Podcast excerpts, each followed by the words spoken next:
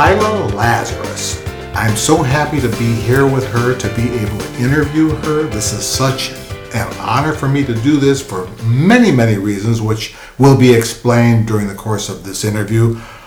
I don't know, should I call this an interview or is this just going to be a conversation? Well, you know it's me and you, and we are friends. Yeah. But beyond that, I'm not used to being the interviewee. I'm used to being the interviewer. Yeah, because you want control. we'll get into that. But when I see Lila, there's, as a music guy, there's one song that comes to mind, and it goes like this. And you can name that tune. Ba ba da ba ba ba da ba ba da ba ba. Yes, Indiana Jones theme song. And you're going to find out that this song has a lot of application to Lila Lazarus during her lifetime, during her career, and for all the adventuresome things that she's done. So I'm going to start from the beginning, and we're going to go through these papers that I've got here because I am having. Uh, I will be having problems just trying to assemble all this stuff in my brain. I start with this. As early as 1970, you're featured on a holiday special on WXYZ, is that correct? Correct. Then at age 13, again, you're on WXYZ, and this time you're hosting your own show called Kids are people too. Kids Are People Too. And then, was it for this show that you won an Emmy Award? Yeah. You win an Emmy Award, your first Emmy Award, and you are now 14 years old. Correct. I'm going to skip around. You're going to college, you're going to universities, you're studying, okay. You attend Kalamazoo College. You graduated from Kalamazoo. Mm-hmm. Correct. You go to University of Michigan. Correct. You graduated from there. Correct. You're going to other colleges of, uh, well, there's uh, in Bonn. University of Bonn, University of Freiburg, University of Massachusetts.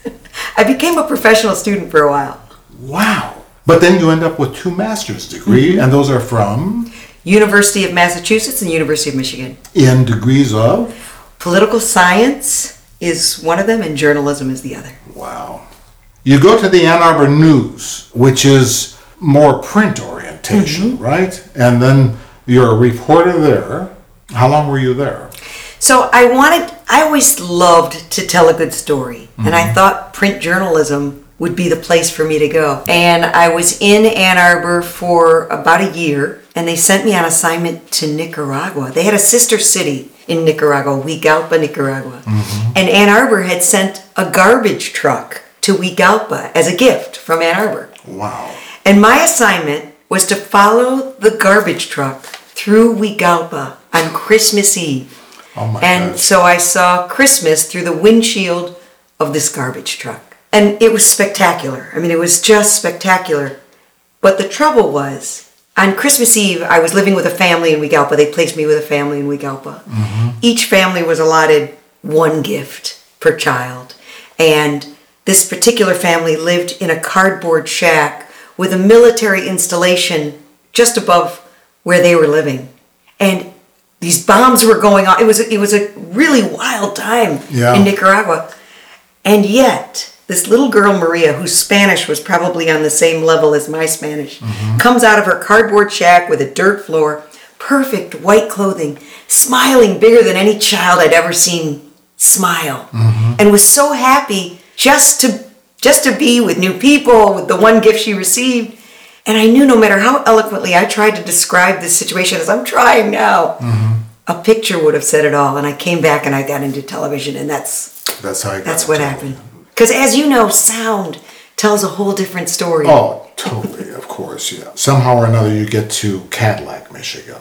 Mm-hmm. I loaded up the car and went up to WWTV. Hmm. They asked me if I'd done television before. I said yes. I didn't tell them it was when I was 14 years old. I thought I don't know how to run the camera. right. But I had to be, you know, camera person, producer, editor, anchor, and janitor all in one, you know. Yeah. Yeah, I, I really loved all the experiences I got there until I made it to the big city of fabulous Flint, Michigan. WJRT. Yes, which I absolutely loved. And how long were you there? Three of the longer years of my life Mm-hmm. in beautiful, beautiful Flint at a time um, that was actually, it was during the Roger and Me era, if you're familiar with that with Michael Moore. Oh, sure. It was a very interesting time in Flint, very difficult time, but I absolutely loved it and, and really met some of the best journalists and had the most phenomenal boss. in- Well, you had some experiences, I think it said reporting from the United Nations? Well, what was really cool is from Flint, mm-hmm. I still was able to do some overseas reporting. So I reported from Germany. I actually was in the Soviet Union during the coup. I saw that in And Moscow. so that was pretty, and that was all from Flint. Mm-hmm. So that was pretty cool. International news. Mm-hmm, You go, somehow or another, you're going to Baltimore. So from Flint, Where, where in Baltimore? Where, I uh, what? WBAL, which was the CBS station in Baltimore. It was fabulous, and that's where I really started to, I think, inject a few adventures into my reporting. Here's the deal whatever you do in life, you can do it the same as everyone else, or you can try to do it your way, with your tune, with your passion, as you always do.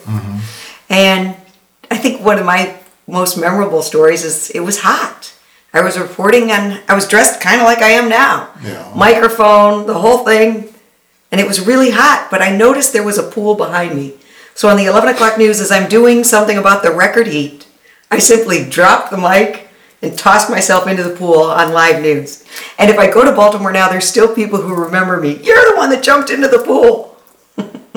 But I have to ask you that motivation to do that because you're hot and that's why you did that. I mean, what? How does that happen? That you would just do this? Were you? It wasn't for the attention getting, right? No, it it's was all a matter about of when you're just to cool off. If you're if you're in 110 degrees, plus you have TV lights on you, and you're really really hot, and you're trying to express to people, if you have air conditioning, stay indoors. This is dangerous heat. If you're outdoors, try to find some water to swim in, which is exactly what I did. First of all, can I stop you for a minute Yeah. and just tell you, I'm I'm even honored and kind of tickled that you would even ask me all these questions. You know, you go through life and you do what you do, and you don't know if, if it's interesting or not interesting. Oh or, my God. Don't even start me on this because I had a dream last night.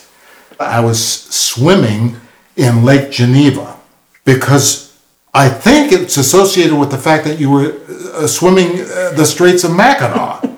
I'm sure that's what it was. And I came across some fishermen and they said, Are you okay? I said, I can keep on going. I can keep on going. And that it so told me it was Lila. It was, am I Lila now or what?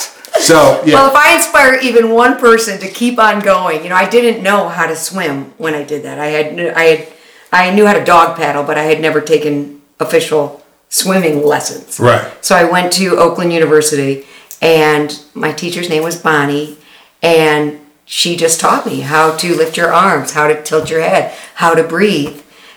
That was in May, and that September is when I swam the Straits of Mackinac. So and that was like five miles or something, wasn't it? it's five, a full five miles, and we start in the dark. So you got to understand, you're in complete and total darkness, but for the lights of the bridge, the Mackinac Bridge. Oh my gosh. And so when you I'd be, I'd be concerned about what's going to come to my feet in the water. well, the good news is it's fresh water, and there you don't have to Oh, worry about that. yeah, okay. And it's 300 feet deep. So, but it is 300 feet deep, and the waves are pretty huge, and the current is is pretty serious. And then then there's the barges that are unbelievable that are going by. Can I see you, the barges? No. Plus, when the trucks are coming across the bridge, you hear the Yeah. And it sort of shakes the water. As you get close to the bridge and the lights from the bridge hit the pillars of the Mackinac Bridge, you can see those pillars going down 300 feet. That's the only thing that really, for some reason, scared me, is to oh. see those pillars. So I had a, just so you know, I had a sheriff's boat next to me in case I died. Right. But that sheriff just kept leaning over his boat going, I think you're crazy. it's that moment of choice when you say cry and get out of the water, because I could have, or just keep swimming. Yeah. Stroke. Stroke. If you think about all of this, it's way too much. Yeah, but you're blocking stuff out of your head. Right. So if you just say stroke, stroke, but think about it. All day long we have to do that. If we actually really thought all the time about what's to come or what's happening, by the way, we're all gonna die. Like it's it's not a pretty picture. None of us are getting out of here alive. Right. So to be able to focus your thoughts on just your breath or just your stroke to me is just a, a great exercise in how to live your life. But it also takes some kind of extraordinary discipline. I think that was one of the first times I ever used that exercise of just stay right here. Were you prepared to right be able here. to do that mentally with some other book that you read or something? Somebody said something? I, I will say that yoga has helped me in that with yoga, you really work on your breath. But in this particular situation that we're talking, it was simply survival. I knew I wanted to finish. Mm-hmm. I knew I didn't want this to end badly. Right. And in order to finish, I was going to have to take control. And I think we all have that. We have that every day of our lives. When something happens, can we take control? And how awful it is when we lose control. Right. Somehow or another, you're speaking five languages. I don't know how somebody could speak fluently in five languages. I had trouble with Spanish while my mother was from Cuba. I'm Did she speak Spanish to you as a child? She she she only swore to us in Spanish. So your swearing is good. it- The swearing is great. But so what languages? So this, I know it's one is Hebrew, and Ohad here, my producer, is uh, able to speak he- in Hebrew. And Can you, so, so my mother said I never understood English, but we'll include that one. Okay. language right. number one. And then uh, the next language I learned was German. Mm-hmm. Now the reason I is that because Bonn uh, uh, in, in Bonn in is where Bonn, I learned German. Bonn, yes. Bonn. Now my dad was actually born in Germany, but never spoke to us in German. Mm-hmm. So I actually called home for the first time from Germany when I was there as a college student and spoke to my dad in German, and he responded in German. Wow. And it was like a little boy speaking German. It was so fascinating. Hmm, That's cool.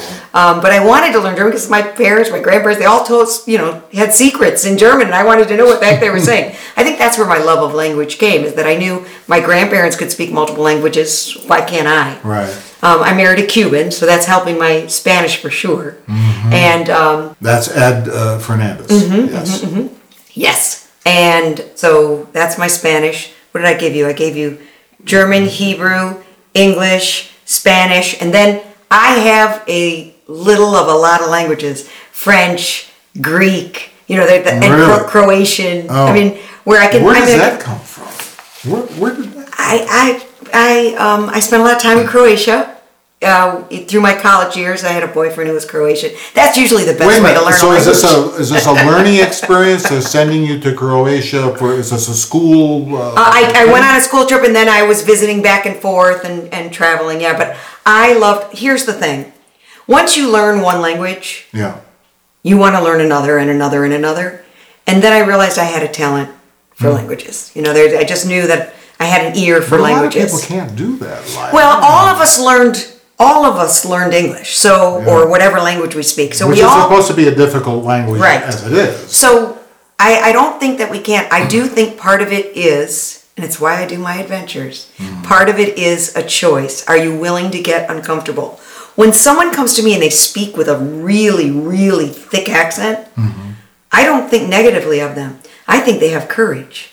That's somebody who is willing to get uncomfortable and speak in a language that they either aren't familiar with or just aren't good at, but they're still willing to give it a go. Want to do it. All of us can do that, but we don't want to get uncomfortable. All of my adventures are about getting uncomfortable and getting comfortable with being uncomfortable. Hmm. Okay. Even though I'm uncomfortable sitting in this chair because I have questions I want to ask you. I don't think you're uncomfortable. Uh, And why wouldn't you do an adventure with me? I tried to we're get going to get do- to that. We're going to get to that. Okay, so uh, then you cover Nelson Mandela's inauguration in South Africa. This is while you're at in Baltimore. WBAL, and I think that was probably my greatest assignment ever. Um, they told me that I was going to go with the vice president's contingency to South Africa, along, you know, it was Hillary Clinton, and I mean, the, the list of people, Are Maya you, on, are you on the plane with Hillary? So we flew separately, but then we spent time with them at Maya Angelou, and I oh, mean, Oh, it wow. was it was an amazing assemblance of incredible, talent. yes, Yeah. so, and to be in South Africa at such a momentous time, you felt the energy in the air. Mm-hmm. I always try to tell people how difficult it is to have an assignment like this because it doesn't matter what you cover, it doesn't matter what you see. You still have a minute 15 to tell that story. Right. I mean, no matter what, you're still doing it in 75 seconds. Wow. And how do you tell Nelson Mandela's inauguration in that short of a time? Plus, I was so giddy and excited like a little kid that when I would call back to talk to the producer and tell him about my story, he'd say, Can you just calm down a little? Because I was so excited. Sure, of course. Um, I remember being on the bus. They had shuttle buses that took you into Pretoria for the inauguration. And I remember being on the bus, and outside, you would see people just dancing together in the street with such joy and such excitement to see a country changing. At, I mean, at the exact apex of the change was so exciting. And then we got to go into Soweto, which was so incredible at a time. So you're in the townships where there had been so much violence, and yet the symphony from Baltimore had given them their violins, and they felt the answer to violence was violins. And so to see these little children in the township playing violins was so Oh. spectacular. That would be so cool. Yeah. Wow. I'm so glad you asked me that question because Yeah. that's a good memory. I don't know how this happens, but is it the first interview with him or his first interview with anybody, uh, Salman Rushdie? Yeah. It was, it was his first interview after coming out of hiding. His very first interview. Yes. And you did that. Yes, in Boston. How do you get- By this point, I'm in Boston, and his book had come out, and we immediately asked for the interview, and they they had just decided that he was going to actually make a public appearance, and there I was sitting with. I mean, Oh I'm sitting in a hotel room. The door opens. He walks in. We have the camera set up, and boom, there I am sitting with Salman Rushdie, and it was so incredible Were you nervous? extremely. I think I was nervous both for our safety and because it was all so clandestine, and uh, and then just to make sure you get it right because you know you only got a have. New York minute to get it right. Right.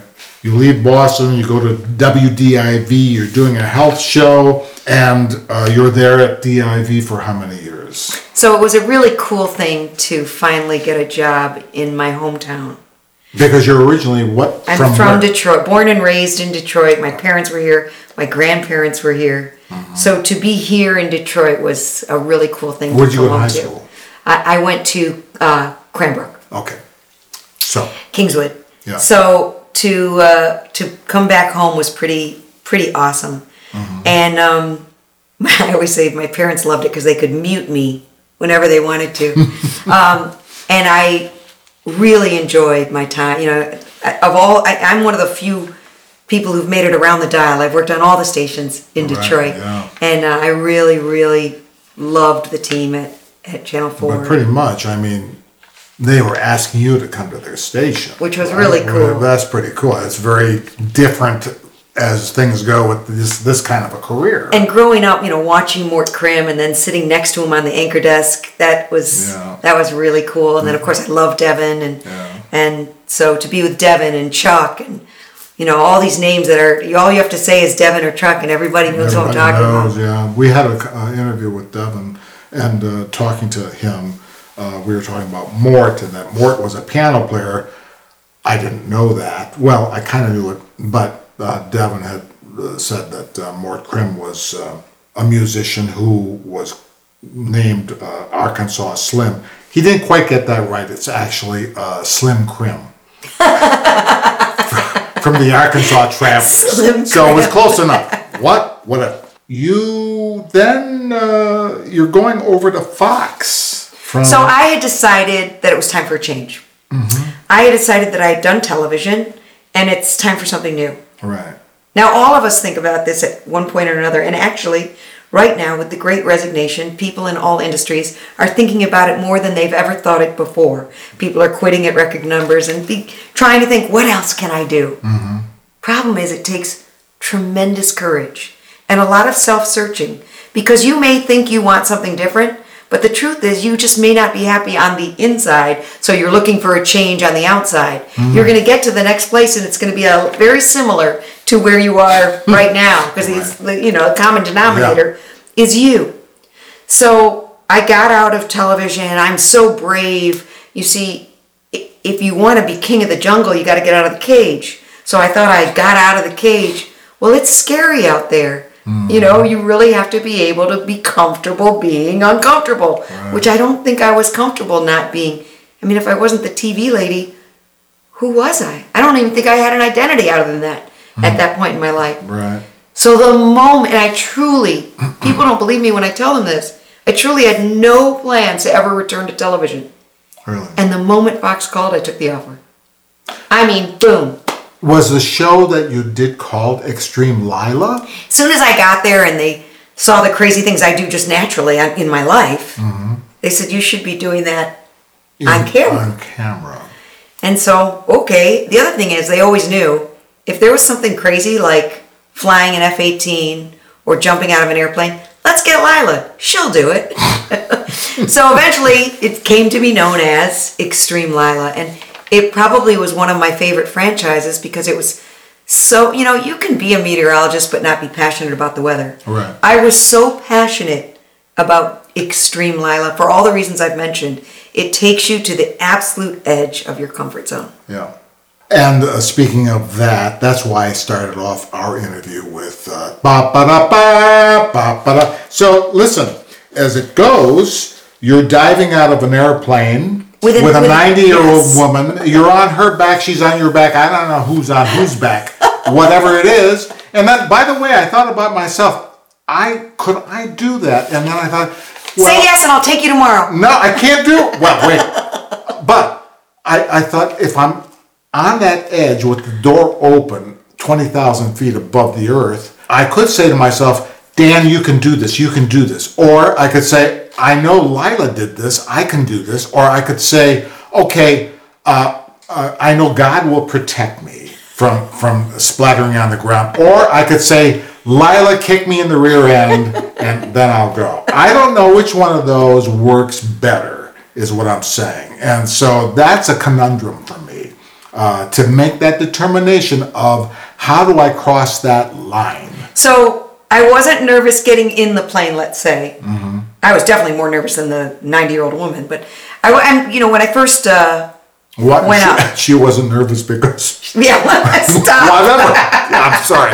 I'm sorry. Okay. So when I first went skydiving, very first time, I wasn't really that nervous suiting up, getting into the plane.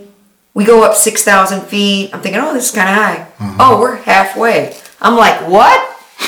you're already above the clouds and you're only halfway. So then I started, you know, to think about it a little bit. The one you get nervous is when they open the door. And suddenly your feet are at the edge of the door. And this is your first. Yes, and that is th- th- that's a nervous moment. Yeah. But once you take the leap, and again, this is a metaphor for everything. Once you take the leap, there's a quote. When you come to the edge of the light and step into the darkness, you have to know that one of two things will happen. Either you'll find something solid to stand on, or you will learn to fly. And I think about that quote with every adventure I do. Now, do I do some crazy stuff? I mean, yes, I ride motorcycles and I know. I've seen that. I, uh, but if we're really honest with each other, everything we do involves danger, especially nowadays. I'm not even sitting six feet from you right now. yeah. So there isn't anything that we do that doesn't have a little bit of danger. Right. Does it add to your life or does it take away? It's the same way I think of the humans I hang around with. When you're with a person, when they walk away, are you left with a negative one, a zero, or a plus one? How do you feel when it's over? And what do you do in terms of all these adventures that you've had? Do you reflect on them? Do they come to mind often? All the time. All the time. And they inspire me for the next adventure, too. Mm-hmm. Life is so short.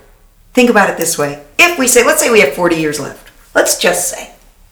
Okay? It means we've got about 2,080 weekends left. Mm-hmm. I got about, let's say 2,000. You know, we got a lot of obligations. I have less than 2,000 adventures left in me for the weekend. That sort of lets me say, I want to live this one full out. I want to experience life full out. Now, an adventure doesn't have to be rock climbing and jumping out of airplanes. It could be having the conversation that you know you should have had years ago with a relative with whom you're somehow not in good terms. Mm-hmm. It could mean finally going after the job you've never gone for. It could mean, I don't know, cleaning out that room you've been talking about cleaning out hmm. Your wife's been talking to me. Yeah. But when you put it that way, it makes you really want to live your life full out. And listen, I have an adventure each, and I'm sorry for talking so much. Well, I have. I have an adventure each and every day. There isn't a day, today you're my adventure, just so you know. Mm-hmm. There isn't a day that goes by that I don't insert adventure because it makes life better. Whatever your version of adventure is, it could be just working in your garden. Because you've had these adventures. Yes. Because you can reflect on them. For the moments that you're living right now, you feel better about yourself because you have had these adventures. I love that you just asked that question. Because the thing that I ponder these days is this if you want to feel good about you, mm. do something every day that you are proud of. You know, when we're kids, we do th- something that we know mommy will be proud of or daddy will be proud Right. of.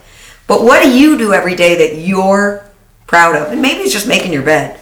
But when I do something that I think is something so over my ski tips, but I'm not going to let fear stop me, I'm proud of myself. Yesterday, for me, it was watering the plants. Hey, whatever it takes. I know it's not uh, too dramatic, but whatever. Hey, they're they're thankful that you did it. Yes, they are.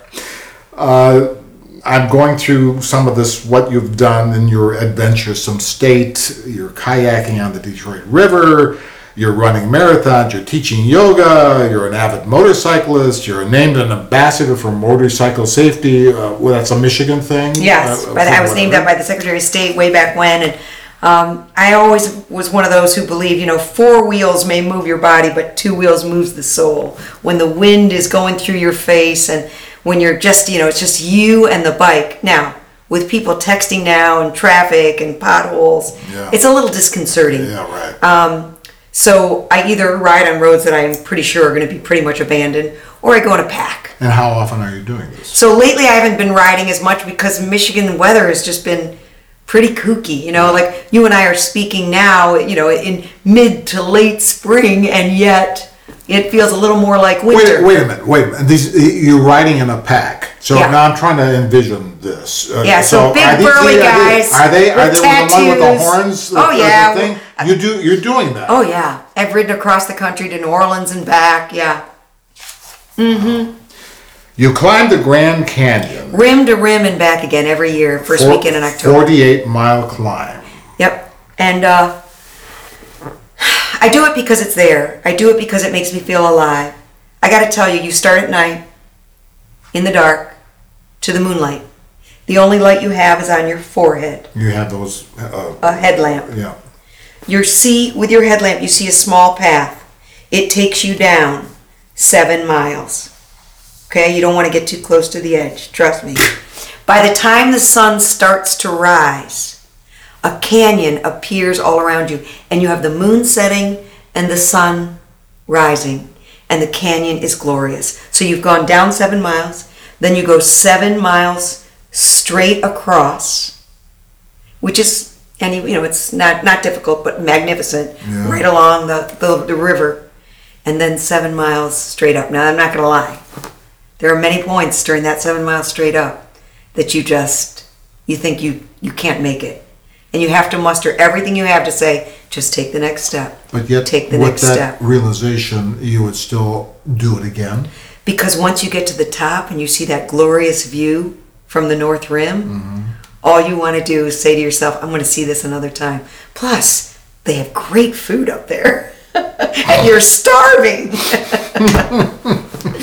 Yeah yeah yeah. You climbed Machu Picchu in Peru, which is a, a beautiful, beautiful. spectacular. Now it's getting such a it's become such a popular adventure that they're actually thinking of closing it off i heard and just taking a cable car and flying you over it as opposed to allowing you to hike up as the incas did But that was a five mile or five, five day, day, five deal. day up to a glacier. I hmm. remember just shivering, shivering in the in the tent as we were, you know, making our way because it was so cold. You go through so many ecosystems, but how spectacular! And to think how these people, without power tools, were able to build this city at the top of the mountain. It's spectacular. Wow. Amongst all these other things you're doing, you're then you're in a couple movies, Mindhunter and then Manhunt in 2019, 2020. I don't know why you did this, but you decided to do this. Uh, uh, for your just what your own edification, so you would know what it would be to be in a film. to see what it's like to be in the movies. To be- I got to tell you, I really enjoyed.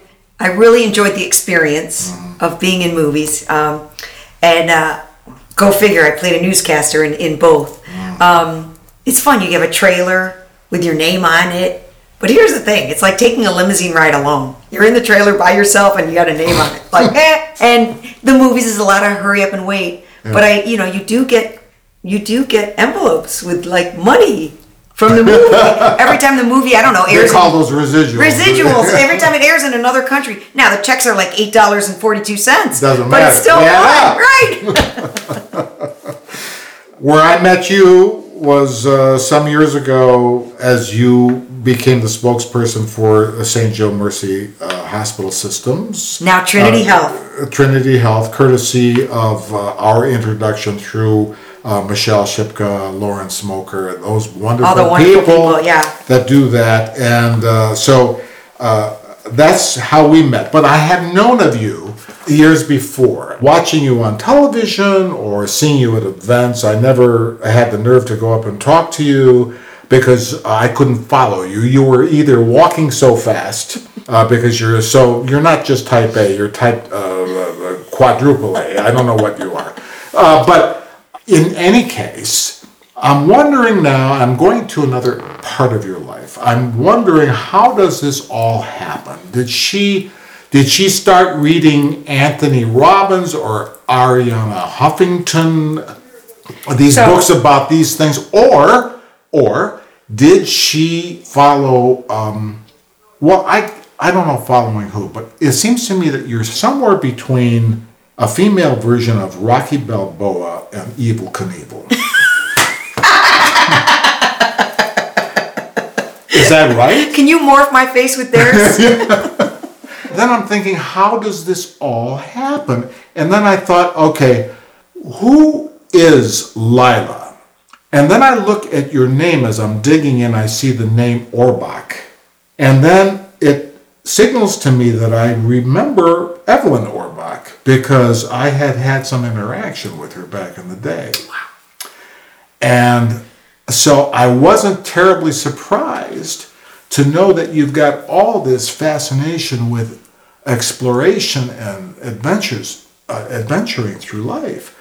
And that, by the way, I also had some interaction with your father, Cantor Harold Orbach, because I played bar mitzvahs back in the day, Temple Israel, right? Wow. So that was a little surprise I wanted to tell you. But I, uh, having said that, that your parents were very, very type A personality to me. And so is that where this came from? You have three other siblings, right? Correct. And are they anything like you? So my brother definitely uh, sort of molded his own path and was very adventurous, without question. Both my parents, as you just said, you know, my mom was the founder of the Jet Theater and was into theater. That's a Jewish ensemble theater. Correct. And people always said, you know, like my, my husband didn't have a, a mother-in-law, he had a theater-in-law because theater was her universe. And um, she lived and breathed theater. My father, cantor and an opera singer. And he always believed if God was a creator and you want to be godlike, you must create. So they were both very, very creative all the time. Right. To be creative is to be adventurous. It's to go someplace. I mean, advent. What is adventure?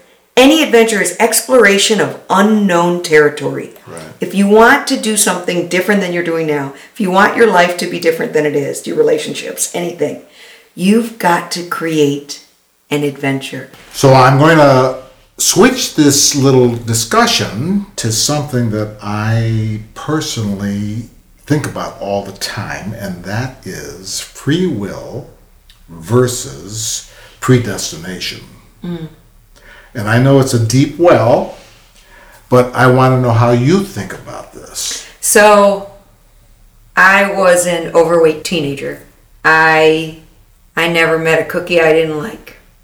I was not athletic. I had no particular fitness regimen. And I did a story on a man with no legs. Mm. And I realized I had never used mine.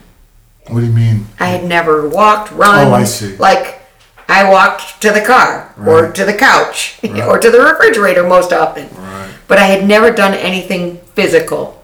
And I was 30. And um, so I decided to do a run walk one mile, and then two, and then four, and then six, and ended up running the Boston Marathon. Now, you have to qualify for the Boston Marathon, but if you do it for charity, I ran for the Liver Foundation, you don't have to Mm-hmm. qualify. So my first marathon was the Boston Marathon. Yeah. And I'm telling you this to say, I believe it's a choice. People would say to me all the time, Where do you get your energy? Mm-hmm. Where does that come from? Now, my mom had great energy, Oh yeah, Two. I know. Yeah. and I remember as a kid always trying to keep up with her because she was so fast. But I believe it's a choice. Mm-hmm. I remember my grandmother, who I was very close to, we were walking in Northland Mall back in the day. Mm-hmm. And my grandmother was probably, I don't know, 97 at the time. Mm-hmm. And she's walking the way a 97 year old would walk. And I said, Grandma, walk like a young woman. Wow. And she started strutting down Northland like she was walking the runway. And I realized energy is a choice. A power, a choice, or or power of suggestion, or both. I mean, you can be inspired to use your energy. Yeah. But every morning when the alarm goes off, do you jump out of bed or do you hit the snooze? Is it your choice? I like to jump out of bed like something amazing is about to happen. Do I do that every day? No. But I know it's better than hitting the snooze. Okay.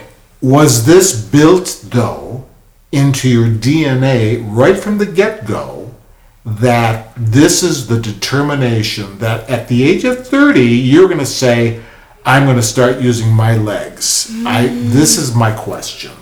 I don't think so. And I say this only because then my siblings also would have somehow had some sort of epiphany at 30 and changed who they are and Your parents had influence on you then? but nobody else was like running marathons or doing that kind of crazy stuff. But your parents Um, had influence on you? I would say that in terms of creativity and risking, you know, my dad used to say, when you have opportunity to do something, do it. Even if it's in front of others. You may get slapped. Every time you put your face out there, you might get slapped. Put your face out there anyway. Don't be afraid to step out.